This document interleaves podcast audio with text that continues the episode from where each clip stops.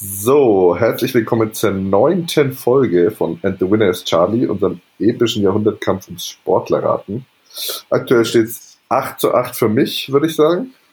Ja, oder 8 zu 8 für mich, würde ich sagen. Ja, ich denke, das Format musst du dir mal vorstellen. Ja, komm. Ja, ich habe es immer noch nicht also. verstanden, muss ich ganz ehrlich sagen. Also Tim, das bin ich und Peter, hier der charmante Herr im Hintergrund. Hallo. Ähm, stellen gleich jeweils kurz die Biografie eines Sportlers vor. Dieser Sportler, egal ob männlich, weiblich oder divers, heißt bei uns immer Charlie, damit er anonym bleibt. Nach der Hälfte der Zeit hat der Radler die Chance, einen ersten Tipp abzugeben. Am Ende darf er noch drei Fragen stellen und muss dann ein zweites Mal raten und hat dann hoffentlich den Charlie richtig erraten. Genau. genau. Äh, Erneuerung ist, äh, dass wir das jetzt immer so machen dass der andere, der Ratherr sozusagen, seinen Charlie-Tipp in der Halbzeit per WhatsApp oder einem anderen Anbieter für Chats äh, uns dem anderen schickt und dann wird erst am Ende aufgelöst. Ja. Damit ein bisschen ne, die Spannung drin bleibt und ähm, genau, das hat letztens, glaube ich, ganz gut funktioniert. Ich fand es auf jeden Fall besser so. Da ja, das Feedback war auch so. drin. Ja, ja. Du kriegst Feedback? Ich nicht. Nein, doch, äh, ich habe auch Feedback bekommen und zwar wieder und da will ich in eigener Sache hier nochmal was sagen. Ja, warte mal, Peter, ich kurz. Ja. Ich finde, wir könnten unsere Ankündigung ans Ende verschieben. Sorry, dass ich unser, unser, Vorgespräch jetzt crash, aber jetzt sind wir ja gerade so im, im Erklärfieber und im Podcast-Fieber und dann können wir ja, ja, noch ein bisschen teasern fürs Ende. Das können wir machen. Das können wir machen. Du hast anscheinend Ahnung, wie man einen Cliffhanger macht. Deswegen Machen wir das so, wie du das sagst. Ja. Passt. Du sorry, dass ich, sorry, dass ich unser, unser Vorgespräch jetzt komplett ad absurdum geführt habe. Tut mir leid.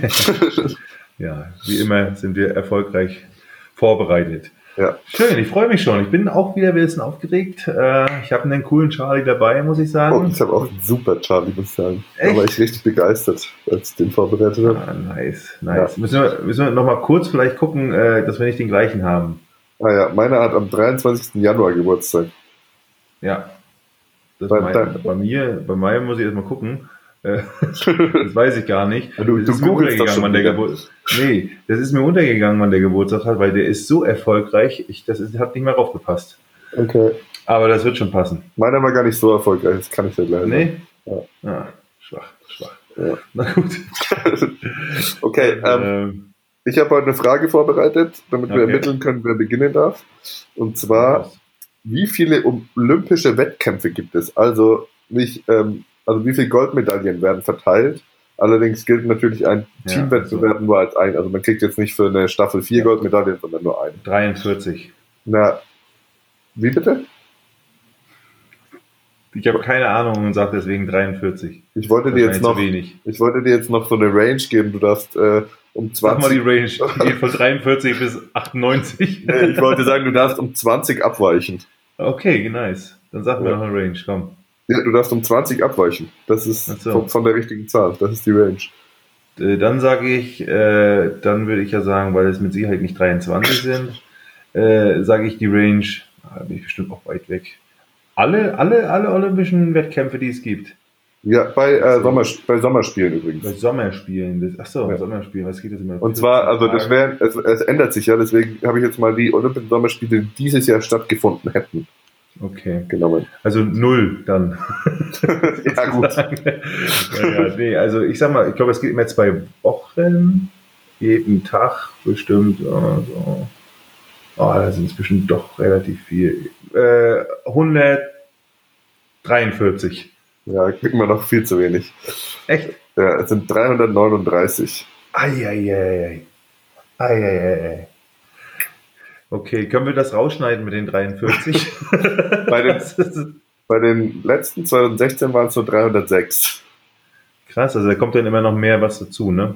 Ja, ab und zu nehmen wir mal ein paar Sportarten ist, auf. Ist Dart dann eigentlich irgendwann ein Sommerspiel oder ein Winterspiel? Weil das, also olympisch, weil das kommt ja äh, Silvester meistens. Ich habe keine Ahnung. Keine Wird Dart irgendwann olympisch? Ist es überhaupt ein Sport? Ich glaube ich nicht, dass es olympisch wird demnächst. Hm. Nee, das habe ich mir jetzt auch so ausgedacht. Na gut, ich habe nicht erraten, damit darfst du entscheiden, wie es losgeht. Ja, und ich mag meinen Charlie so sehr, dass ich gern anfangen möchte. Okay. Willst du in Führung gehen? Willst Druck aufbauen? Ja, nee, ich gehe nicht in Führung.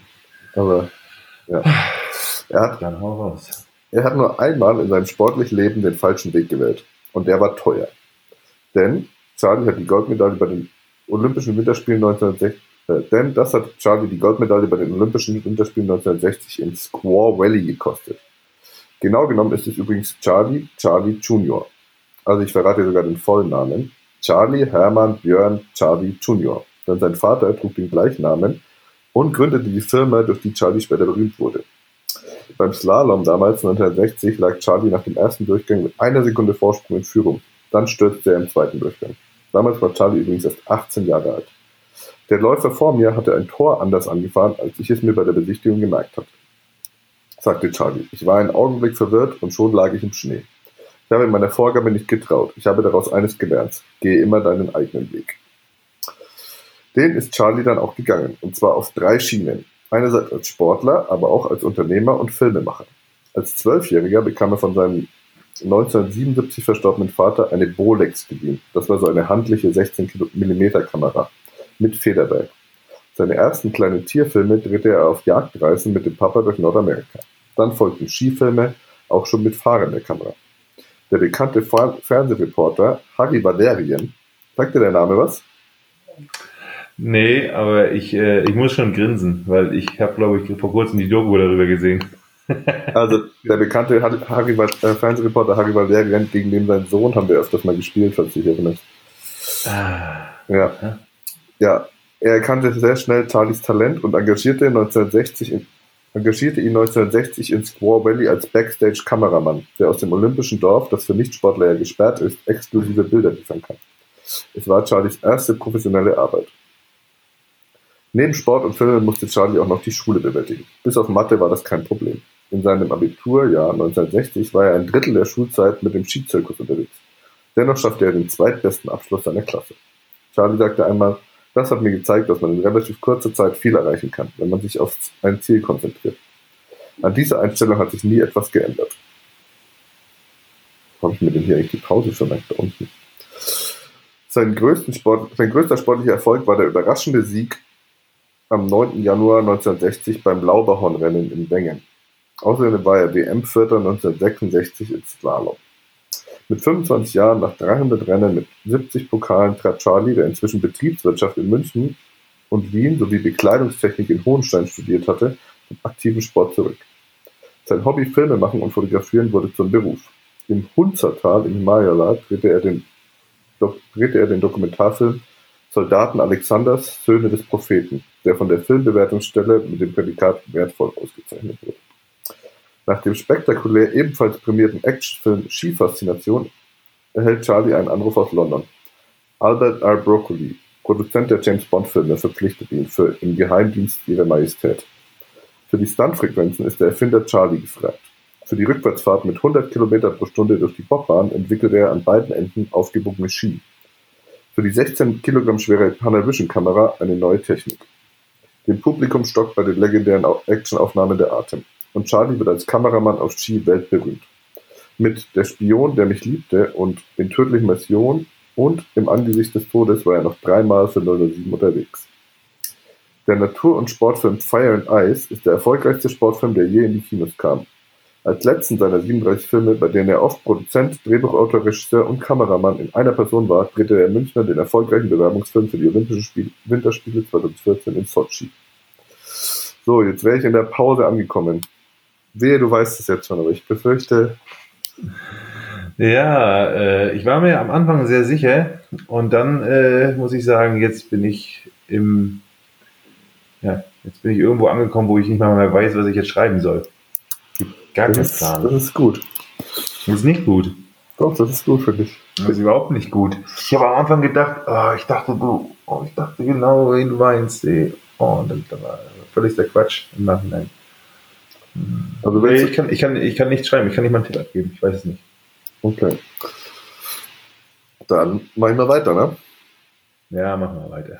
Film und Fotografie. Mach mal, mach, mal, mach mal nur so weiter. Mach mal so weiter. ja.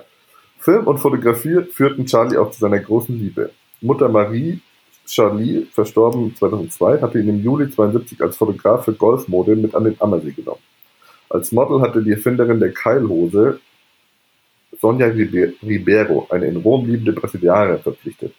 Sonja wusste nicht, dass der Fotograf der Sohn der Auftraggeberin war. Später sagen beide, Fotograf und Model, dass es Liebe auf den ersten Blick war. Nur ein halbes Jahr nach dem Shooting am 16. Dezember läuteten die Hochzeitsglocken in der Kapelle von Schloss Mühlfeld. Sie war so schön, dass ich Angst hatte, einer sie mir weg. Deshalb habe ich schnell um ihre Hand angehalten. Verrät Charlie. 1972 ist auch das Jahr, in dem Charlie hauptberuflich in das 1932 gegründete elterliche Unternehmen einsteigt. Er verantwortet Sportkollektion und Werbung. Sein erstes Projekt, Aufbau der neu gegründeten Ko Tochtergesellschaft Charlie of America in Newport, Vermont.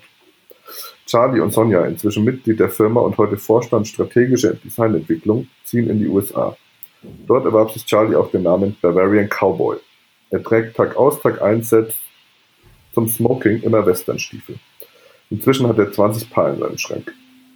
Amerika hat es den Charlies auch privat angetan. Im Sommer verbringen sie einige Wochen in ihrer in den 90er Jahren erworbenen Ranch, Lazy Bee. Da gibt es nicht mal Strom und Wasser. Ist in Colorado. Amerika war nur der Anfang bei der Eroberung der Modewelt. In vier Kontinenten und 30 Ländern verkauft Charlie in 69 Stores Skimode und Sportswear. Entwickelt, designt und experimentiert wird seit 1950 in einer ehemaligen Sauerkrautfabrik in München-Trudering. Die Kreativabteilung um Charlie und Sonja Charlie, habe ich sie jetzt mal genannt, legt großen Wert auf Qualität. Unsere Klamotten müssen 10, ja 20 Jahre halten. Die wirft man nicht einfach weg, die vererbt man, sagt der Chef, dessen Namen laut einer Umfrage 86% der Deutschen kennen. Jetzt ist es peinlich, wenn du nicht weißt. Ich kenne sie alle. Der Kultspruch von Fußballidol Günter Netzer trifft in großem Umfang auch auf Charlie zu. Mit dem ehemaligen US-Präsidenten Gerald Ford fuhr er 76 Ski in Wales. Mit Omar Sharif spielte er Schach. Vor weltweit 110 Millionen TV-Zuschauern enthüllt er mit dem früheren US-Präsidenten Bill Clinton am 3. Oktober 2002 nach achtjähriger Renovierung das Brandenburger Tor in Berlin. Mit vielen prominenten Zeitgenossen ist er auf Du und Du. Auf Ski ist Charlie groß geworden, aber die zwei Bretter waren ihm später zu wenig. Er war dann noch Golfer, Windsurfer, spielte Tennis, Tauchen, Reiten und so weiter. Also alles gemacht. Aber auch ein Erfolgsmenschen wie Charlie treffen Schicksalsschläge. Bei Aufnahmen zu einem Skifilm am 12. April 1964 werden seine Freundin Barbie Henneberger und der US-Skistar Buddy Werner von einer Laterne verschüttet. Beide können nur noch tot La Laterne, Entschuldigung, Lawine verschüttet. Das ist ja auch hardcore. Ja. Was für eine Laterne. Beide können nur noch tot geborgen werden. Außerdem nimmt sich später noch sein Sohn, also sein Adoptivsohn, ähm, das Leben. Und ja, viel mehr kann ich jetzt auch nicht mehr sagen. Zum ersten Mal seit 1936 gelingt es seiner Firma, äh, gelingt es ihm, dass sein, seine Firma 2012 die ähm, Olympiamannschaft von Deutschland ausstattet. Mhm. Ja.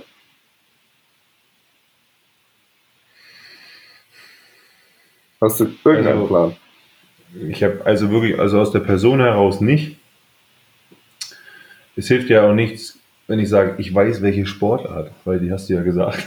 Die habe ich dir gesagt, ja. Die hast du mir gesagt. Ich würde, äh, mich auch, ich würde mich auch mit dem Nachnamen zufrieden geben heute. Also ich, ich, äh, ich, ich kann ja nur über die Skiklamotten kommen. So, das ist das Einzige, was ich jetzt äh, sagen würde. Es, es, ich habe keine Ahnung, ob der gefahren ist, kann nur über die Skiklamotten und dass die Skiklamotten hochwertig sind und dass die wahrscheinlich äh, lange halten und äh, dass es irgendeine Edelmarke ist. So, jetzt habe ich die ganze Zeit nachgedacht, mir fällt nichts Großes ein. Ich, was gibt's denn da noch so? Ich weiß gar nicht, ob das Skiklamotten sind. Ich kenne nur diesen, ähm, diese ganze, diese Edel, dieses Edelzeug, was so richtig schön beschissen aussieht. Weil immer hier die aufgespritzten und mit dem Aperol Spritz und, und so sich dann eigentlich nur anziehen, und damit sie zweimal die Piste runterrutschen können und dann sitzen sie da, das ist hier Bogner. Und äh, mein Tipp wäre jetzt äh, Willy Bogner. Ja, das ist richtig. Ja, Woher das ist echt. Ja, das ist richtig. Ja, weil das, das in Ischgl und äh, weiß ich was, wo du langläufst, äh, immer die krassesten äh, Läden sind, wo du dann immer so einen Anzug und dann guckst du rein, so eine, sieht aus wie eine blaue, hässliche Arbeitshose und kostet irgendwie 3000 Euro. Ja. Echt? Willy ja. Bogner war Skifahrer. Ja. Und, und Filmemacher, und zwar kein schlechter. Und Filmemacher und äh, äh, riesenreich. Aber wahrscheinlich auch sehr schicksalsgeprägt, so wie du es erzählt hast. Ja, aber das, also Soll ich mal ja, dein nice. Privatvermögen googeln? Ja, mach mal. Irgendwann können wir ja doch mal googeln, ne? Steht das hier irgendwo? Nee. Gibt's doch immer hier. Wo findet man das immer raus? Bei. Weiß ich nicht. Nee, lässt sich nicht rausfinden. Viel. Bogner. Willi Bo Ach, Willi Bogner Skirennfahrer, tatsächlich. Ja. Und so sieht er aus. Ja, ich kenne nur Bogner. Ich, ich weiß immer nur, ich, ich habe da immer gedacht, so wer kauft das? Und dann war ich vor zwei Jahren, war ich mal mit Freunden äh, in, ähm, in Sölden. Ja. Und meine Freunde, die dort Ski gefahren sind, äh, waren nicht so die Skifahrer, die ich das gewohnt war, dass man da morgens hochjachtet und dann ballert bis zum geht nicht mehr, äh, waren das eher so die, die Trinker, nenne ich es mal. Und dann haben die sich da äh, in die schönen, schönen ähm, Après-Ski-Hütten dann aber ganz oben am Giki-Joch und wie das da alles so heißt, eingemietet, haben sich mhm. dann Moi Fläschchen gegönnt und dann kamen, saßen sie da und dann hatten die da alle diese Bognerjacken an und weiß ich was. Also pass auf, ich habe hier eine Statistik, es ist von 2016, es ist von der Bild-Zeitung. Mhm. Und es geht darum, ähm, er hat um die 200 Millionen steht hier und mhm. ist damit auf Platz 575 weltweit. Naja, 200 Millionen, das ist ja nichts Dickes. Das kriegen wir ja schon für eine Podcast-Folge. Ich habe ja mal Entschuldigung, Deutsch, Mode eingegeben. Deutschlandweit. Das ist Deutschland. Deutschlandweit, würde ich sagen. Ja. ja. Ich habe ja mal Willy Bogner Mode eingegeben, Alter, da, fallen die, da willst du die Augen ja mit dem rostigen Löffel auskratzen. Sorry, aber das, das ist nicht mein Zeug. Ja, gut. Aber fand ich witzig. Ja. Ist nämlich auch. Ja, ist auch mega witzig auf jeden Fall. Ich, muss, ich muss, nachher mal googeln. Äh, also der ist selber Skifahrer gewesen und Filmemacher. Ja, und er ist für den Filmemacher finde ich krass. Mitglied der Hall of Fame des deutschen Sports. Darüber bin ich nämlich auf ihn gekommen. Krass. Ja. Gut. Ja, stimmt. Und das sind die Sachen. Nice. Aber Ork, nice. 9-8. Das müssen wir jetzt nochmal ganz kurz äh, festhalten. Das ist also der Sieg für Noch? Peter. Damit steht es 9 zu 8. Peter, noch hässlicher als die Skiklamotten von Bogner sind, ja. sind übrigens nur diese Eis. Sag nichts Falsches. sind übrigens nur diese Eisbärmützen. Stimmt. Oh ja. ja. Die, waren, die, die waren sehr grenzwertig. Auf jeden Fall. Aber beim Skifahren gab es auf jeden Fall auch krasse Mohn. Witzigerweise ist es bei mir so, ähm, dass ich mir vor, ja, was sind das jetzt auch schon fast zehn Jahre, habe ich mir mal so ganz, ganz coole Snowboard-Sachen gekauft. Äh, die trägt auch keiner mehr so. Ich, da ich zu geizig bin, mir einen neuen Shit zu kaufen, laufe ich da jetzt immer noch rum wie so ein 14-Jähriger. Ja. Naja. Na gut. Juti. Also, Timmy, jetzt stehst du bisschen unter Druck. Ja, einen Punkt hole ich ja immer. Dann machen wir das mal so. Schauen wir mal an, was geht. Also, fange ich an. Charlie. Charlie ist erfolgreich. Man kann sagen, sie ist erfolgreicher als jeder Deutsche je zuvor. Man kann sagen, sie ist die Beste ihres Sports auf der ganzen Welt. Man kann sagen, dass Charlie eine Dauerbrennerin ist. Denn keine Sportlerin war über einen so langen Zeitraum so erfolgreich. Doch zuerst einmal gehen wir zurück in die Kindheit von Charlie. Charlie wurde als drittes von vier Kindern geboren. 82 beendete Charlie die Schule, etwas verspätet mit dem Abitur. Charlie war 84 bis 93 mit Jörg Schmidt verheiratet, der auch ihre sportliche Leidenschaft teilte. Charlie hat aus dieser Ehe einen Sohn und eine Tochter. Heute lebt sie mit ihrer Familie in Brandenburg an der Havel. Ihr älterer Bruder Frank sowie dessen Tochter Fanny sind ebenfalls sehr erfolgreich in ihrer Sportart. Im Alter von sechs Jahren kam Charlie wie ihre Brüder durch ihren Vater Karl-Heinz zum Sport. Ihr Vater war auch ihr erster Übungsleiter. Ihr erstes olympisches Gold gewann Charlie 1980 in Moskau im Team der DDR. Auf die Frage nach ihrem ersten großen Erfolg antwortete Charlie, ja, ich betrachte das immer wieder mit Schmunzeln. Das erste, was ich damals zu tun hatte, war Wasser trinken. Andere jubeln wie verrückt. Ach, das habe ich mir dann später auch gemacht. Aber hier bei meinem ersten Olympiasieg leider, leider nicht. Mit 18 Jahren so einen Titel zu gewinnen, als jüngste Olympiasiegerin meiner Sportart aller Zeiten, da sollte man doch eigentlich andere Reaktionen erwarten. Ich war sicherlich stolz und glücklich, aber ich kann mich eigentlich nicht wirklich an das Rennen erinnern. Eher an die Disco im Olympischen Dorf. Das war immer das Highlight, wenn wir uns dort mit den Franzosen treffen konnten. Denkt Charlie gerne an die Zeit zurück. Bei sechs Olympischen Spielen von 1980 in Moskau bis 2004 in Athen gewann sie acht Goldmedaillen. Dazu viermal Silber. 1984 war sie sogar noch vom Olympiaboykott betroffen. Ansonsten hätte es wohl noch mehr geklimpert im Gebälk. Sie wurde zwischen 1979 und 2005 27 Mal Weltmeisterin. Ihr erstes olympisches Gold gewann Charlie, wie bereits erwähnt, als 18-Jährige. Das letzte dann mit 42 Jahren. Damit siegte sie bei allen Olympiateilnahmen mindestens einmal. Damit äh, wäre ich in der Pause. Der grinst schon. Ich habe schon geschrieben. Du hast schon geschrieben, du bist dir ziemlich sicher. So selbstsicher habe ich dich selten gesehen. Also du, mach ich mal weiter. Mach mal weiter. Was, würdest du darauf wetten, dass du den erraten hast? So 95% bin ich mir sicher. Weil du ihn selber schon recherchiert hast? Nee, habe ich noch nicht recherchiert. Na gut. Als Sportjournalist muss man das auch wissen. okay. Charlie hat sehr wohl auch ein Gefühl für Mode gehabt, was folgende Anekdote recht lustig beschreibt. Denn im Jahr 2000 durfte Charlie als Fahnenträgerin der deutschen Olympiamannschaft bei den Olympischen Spielen in Atlanta einmarschieren. Eine nicht ganz so gute Erinnerung für Charlie. Sie sagte, an sich war das ja ein tolles Erlebnis und ich war sehr stolz. Aber wenn man sieht, in welchen Kostümchen ich die Fahne tragen musste, wir sahen alle schrecklich aus in unserer Kleidung. Und ich plädiere an die, die für die nächsten Spiele die Kleidung aussuchen, bitte nicht diesen Mary Poppins Hut und dieses graue Oma-Kostüm mit den grauen Schuhen. Wir hatten noch so ein kleines graues Rucksäckchen auf. Ich habe mich überhaupt nicht wohlgefühlt, erinnerte sich Charlie. Siehst du, wenn sie 2012 noch dabei gewesen wäre, hätte in guten Bogner-Klamotten einlaufen können. ja, stimmt. ja. Wahrscheinlich äh, wurde daraufhin äh, nachgedacht und es hat nur zwölf Jahre gedauert, bis man auf den Bogner gekommen ist. Liefen ja noch die Verträge wahrscheinlich vorher. ja. Auch ihre hilfsbereite Seite darf hier nicht unerwähnt bleiben. Im Jahr 2006 engagierte sie sich als Botschafterin für die Deutsche Gesellschaft zur Rettung Schiffbrüchiger dem DGZRS. Im Sommer 2007 hatte sie angekündigt, einen Comeback-Versuch zu starten, um an den Olympischen Spielen in Peking 2008 teilzunehmen. Im Februar 2008 teilte sie mit, dass sie aufgrund gestiegener beruflicher Verpflichtungen leider nicht in der Lage sei, regelmäßig den erforderlichen Umfang zu trainieren und deshalb diesen Vor das, dieses Vorhaben aufgibt. Im Herbst 2011 gab sie bekannt, im Frühjahr 2012 erneut um einen Platz im deutschen Olympiateam kämpfen zu wollen musste aber wegen gesundheitlicher Probleme aufgeben.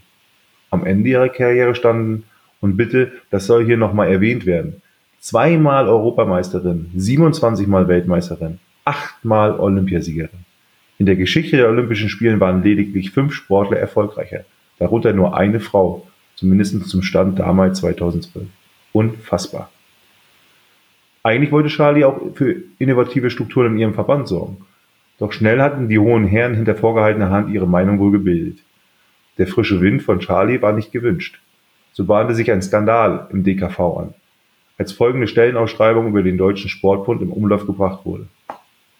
Gesucht wird eine Bundestrainer, Bundestrainerin für den Nachwuchs. Nun ist also bekannt, wer diesen Posten räumt. Charlie. Die erfolgreichste aller Zeiten, denn die hatte diesen ja vorher inne gehabt. Die achtmalige Olympiasiegerin gab den Job nach zwei Jahren auf, angeblich aus persönlichen Gründen. Näher mochte die Brandenburgerin ihren überraschenden Entschluss nicht erklären. Charlie beklagte lediglich, dass sie sich in ihrer Aktivität und Kreativität eingeengt fühlte und nahm deshalb die Option auf Verlängerung ihres Vertrages nicht an. Manuela Mucke, Olympiasiegerin von 1996, bestätigte, dass der DKV ein unwirtschaftlicher und antiquierter Verband sei. Die Aktivitäten ihrer langjährigen Trainingspartnerin befürwortete Mucke, ihren Rücktritt könne sie verstehen. Charlie handelt im Sinne der Sportler, der DKV nicht, sagte sie. Dennoch stößt sowas sofort auf. Alles wird negativ ausgelegt beim DKV. Charlie rennt mit ihrem Kopf gegen Wände und wenn es weh tut, lässt sie es dann eben auch irgendwann mal sein. Hintergrund ist, dass selbst die beste deutsche Olympiateilnehmerin aller Zeiten vergeblich gegen die verstaubten Strukturen im DKV ankämpfte. Einige Aktivitäten, mit denen Charlie den Bekanntheitsgrad ihrer Athleten und der Sportart steigern wollte, missfielen den grauhaarigen Funktionären. Wenn ich zu 100 Prozent aus Bundesmitteln finanziert werde, kann ich nicht gleichzeitig andere Jobs machen. So gut das auch gemeint ist, kritisiert der DKV-Präsident. der sich zuletzt allerdings mehr um machtpolitische Fragen im Sport als um seine Athleten gekümmert hatte. Charlie hatte unter anderem einen Weltcup in Duisburg, den Charlie Cup, initiiert. Die schnellste Frau über 500 Meter kassierte 2500 Euro. Das Geld kam von Charlies persönlichem Sponsor. Es ging darum, Aufmerksamkeit für die Sportler zu schaffen. Die Funktionäre betrachteten Charlies Alleingang mit Argwohn. Es gibt klare Richtlinien, was sie tun und was sie lassen soll, meinte der DKV-Generalsekretär. Da hieß es für Charlie Betreuung des Perspektivkaders der 18- bis 32-Jährigen und mehr eben nicht. Nur damit holt man nun mal keine Leute vom Sofa, um sich für einen Nischensportler zu begeistern. Und schon gar nicht wird man so wertgeschätzt, wenn man einer der erfolgreichsten Powerfrauen Deutschland ist. Und am Ende verliert dank der tollen Herren nicht nur die Nachwuchsfrauen ein Vorbild, sondern leider auch der Sport. Und damit bin ich am Ende, Timmy. Soll ich jetzt mal gucken? Oder willst du es, willst du es unseren Zuschauern sagen? Bleibst du dabei? Ja, ich bleib dabei. Wenn du mich jetzt nicht komplett in die Irre geführt hast, weil ich dir durchaus auch zutrauen würde. Ja. Aber dann ist das Birgit Fischer, oder? Das ist äh, Birgit Fischer, richtig. Das ist die krasse Birgit Fischer, wo ich gedacht habe, als ich das gelesen habe, äh, wow. Also ich kannte sie und äh, wusste auch, dass sie erfolgreich ist, aber so erfolgreich. Und dann habe ich so ein paar Artikel gelesen. Äh, mein lieber Schwan. Ja. Also das ist die unsere, das ist unsere beste Sportlerin eigentlich. Ne? Ja, das, stimmt. Eigentlich das ist die beste Sportlerin, die wir in Deutschland haben. Hatten. hatten. Hatten, hatten, ja. Heftig, ja. Ja. ja herzlichen Glückwunsch. Das gibt zwei Punkte für dich, ne? Mhm, ich führe. Oh, zehn. Ja. Nein, das ist ein Scheißtag. Ich habe es heute Morgen gemerkt, als ich aufgestanden bin. ja, ich würde darauf. Ja. Ähm, nee, Rudern ist halt echt so eine Sportart. Also früher habe ich mir das manchmal angeguckt bei Olympia, aber irgendwie ist es schon, du fährst halt einfach in dem Boot und äh, paddelst, ne? Sitz. Ja, Kanu, ne? Kanu macht die ja. Das ist ja nochmal 500 Meter vor allem Kanu, also Rennsport. Kanu-Rennsport. Das ist ja eher wirklich Speed dann, ne? Wie Sprinten dann irgendwie. Ja, das ist nur geradeaus auf einem See meistens, findet das statt, ne?